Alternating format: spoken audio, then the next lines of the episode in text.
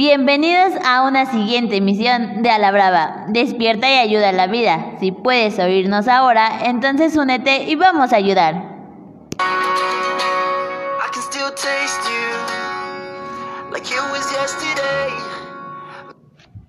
Hola, estamos muy gustosos de estar nuevamente con ustedes. El tema que se hablará hoy será cambios físicos en la adolescencia. La adolescencia es una etapa en la que los jóvenes sufren cambios a nivel físico, psicológico y social. Estos permiten que el adolescente madure y se convierta en adulto. Ahora diremos cuáles son estos cambios. Estos cambios, se, si tienes un hijo entre catorce y quince años o una hija entre doce y trece años, obviamente notarás rápidamente cómo aumentan progresivamente de talla. Este es uno de los cambios pues, más habituales durante la pubertad, que suelen durar entre veinticuatro y treinta y seis meses, y donde las niñas crecen de veinte a veintitrés centímetros y los niños de veinticuatro a veintisiete centímetros.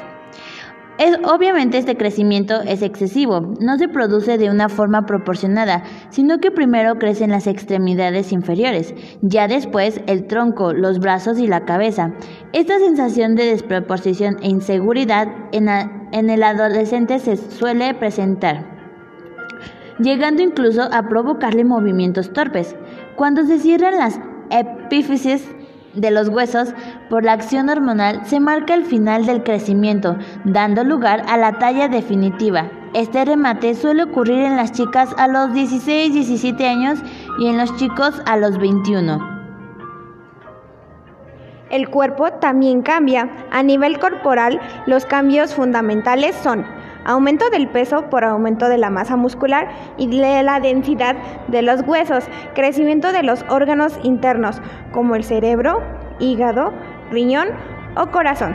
Cambios en la composición corporal, aumento del peso por aumento de la masa muscular y la densidad de los huesos, retribución de la grasa corporal, la maduración sexual. Todos estos cambios físicos que los adolescentes sufren durante la pubertad son producidos por la influencia de las hormonas.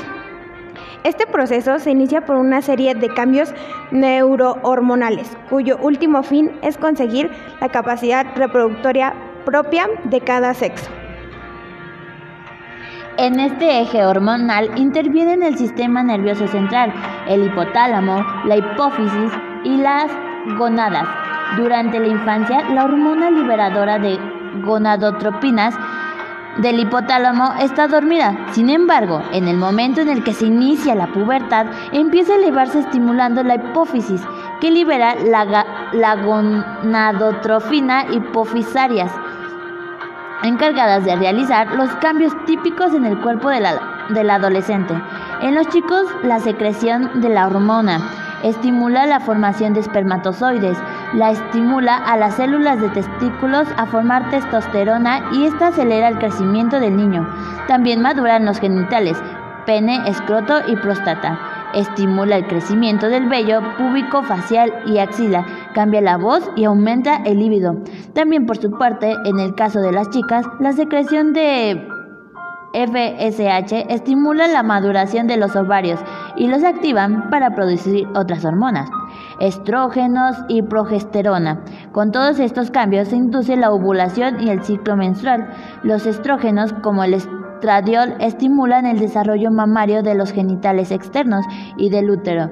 También incrementan la grasa corporal y aumentan la velocidad de crecimiento. La progesterona tiene un papel en la maduración del endometrio y las mamas. En las chicas durante la pubertad también hay un aumento de la testosterona que estimula el crecimiento, así como también el desarrollo del vello púbico y axilar. Y axilar.